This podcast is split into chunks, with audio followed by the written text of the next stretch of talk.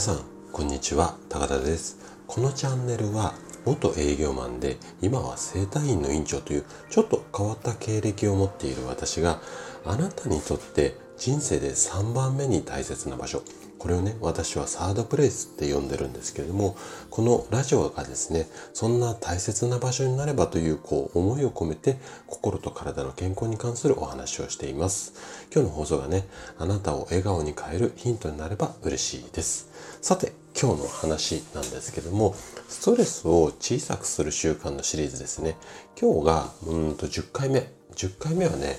自分がしたいお辞儀うん、礼をするお辞儀ですよね。お辞儀をしましょう。こんな話をしていきます。で、ストレスはね、解消するのではなくて、溜め込まないようにすることがすごく大切になります。今日の話がね、あなたのストレスを小さくするヒントになれば嬉しいです。じゃあね、早速本題に入っていきます。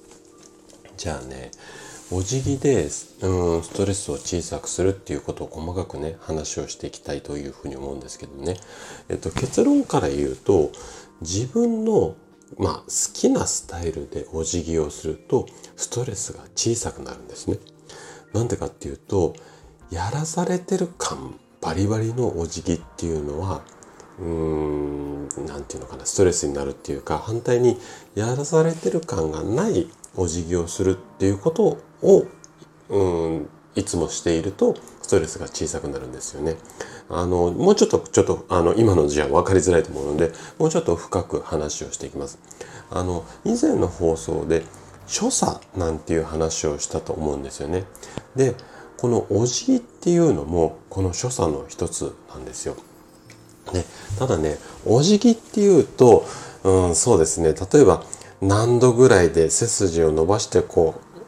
う頭を下げるだとかこう感謝の気持ちを、うん、込めて何度最初頭を下げてそこからさらに深くみたいなこうビジネスマナーの本とか見るとそんな説明とかされてることが結構多いんですよ。で私自身も研修で教わりましたし、あの、新人の研修だったりとか、あとは営業マンスキルの研修なんかで講師になることも多かったのでそういった時にもこの何度でどうして背筋を伸ばしてとかうんと心の中でこういうことをつぶやいてっていうふうにいろいろあれこれ話をしたんですけれどもね、こんな、ね、講師もした私が言うとこういうことを言うとちょっと身も蓋もないかもしれないんですけどもね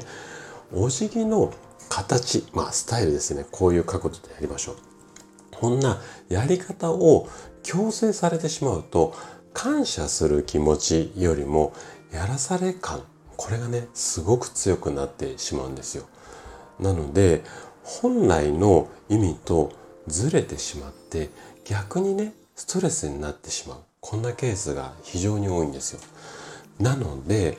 おすすめなのが自分の好きなスタイルでお辞儀をすること。はい。なのでこう何度まで曲げてとかっていうのはもう全然気にしないでとにかくありがとうって思ったら深くこう神戸を垂れるっていうか頭を下げてその感謝の気持ちをまあ伝えるっていうんですかね、うん、その意味を込めてそういうことをするっていうことなんですね。でこうすることで感謝の気持ちそのものがね相手にも伝わりやすくなってそのお辞儀をした相手と良好な関係が築きやすくなります。でこうやった良好な関係が築けて人間関係がスムーズになると結果ストレスが小さくなるこれはね多分当然の流れだと思うんですよなのでなんとなくやらされてお辞儀をするんじゃなくて本当に自分が心底ありがとうっていう気持ちを込めてその時には気持ちがこもってれば30度とか20度とかじゃなくて本当に5度とかでもいいし頭下げなくても極端には頭下げなくても気持ち言葉で伝えるだけでも相手にも伝わると思うのでその形にこだわるんじゃなくて気持ちにこだわってみたらいかがでしょうかね。はいということで今回は自分がしたいお辞儀こんな話をさせていただきました。最後まで聞いていただいたあなたがですねストレスを小さくする習慣を身につけることで心地よい毎日が手に入ります。是非ね、今日のお話がヒントになれば嬉しいです。それでは今日も素敵な一日をお過ごしください。最後まで聞いていただきありがとうございました。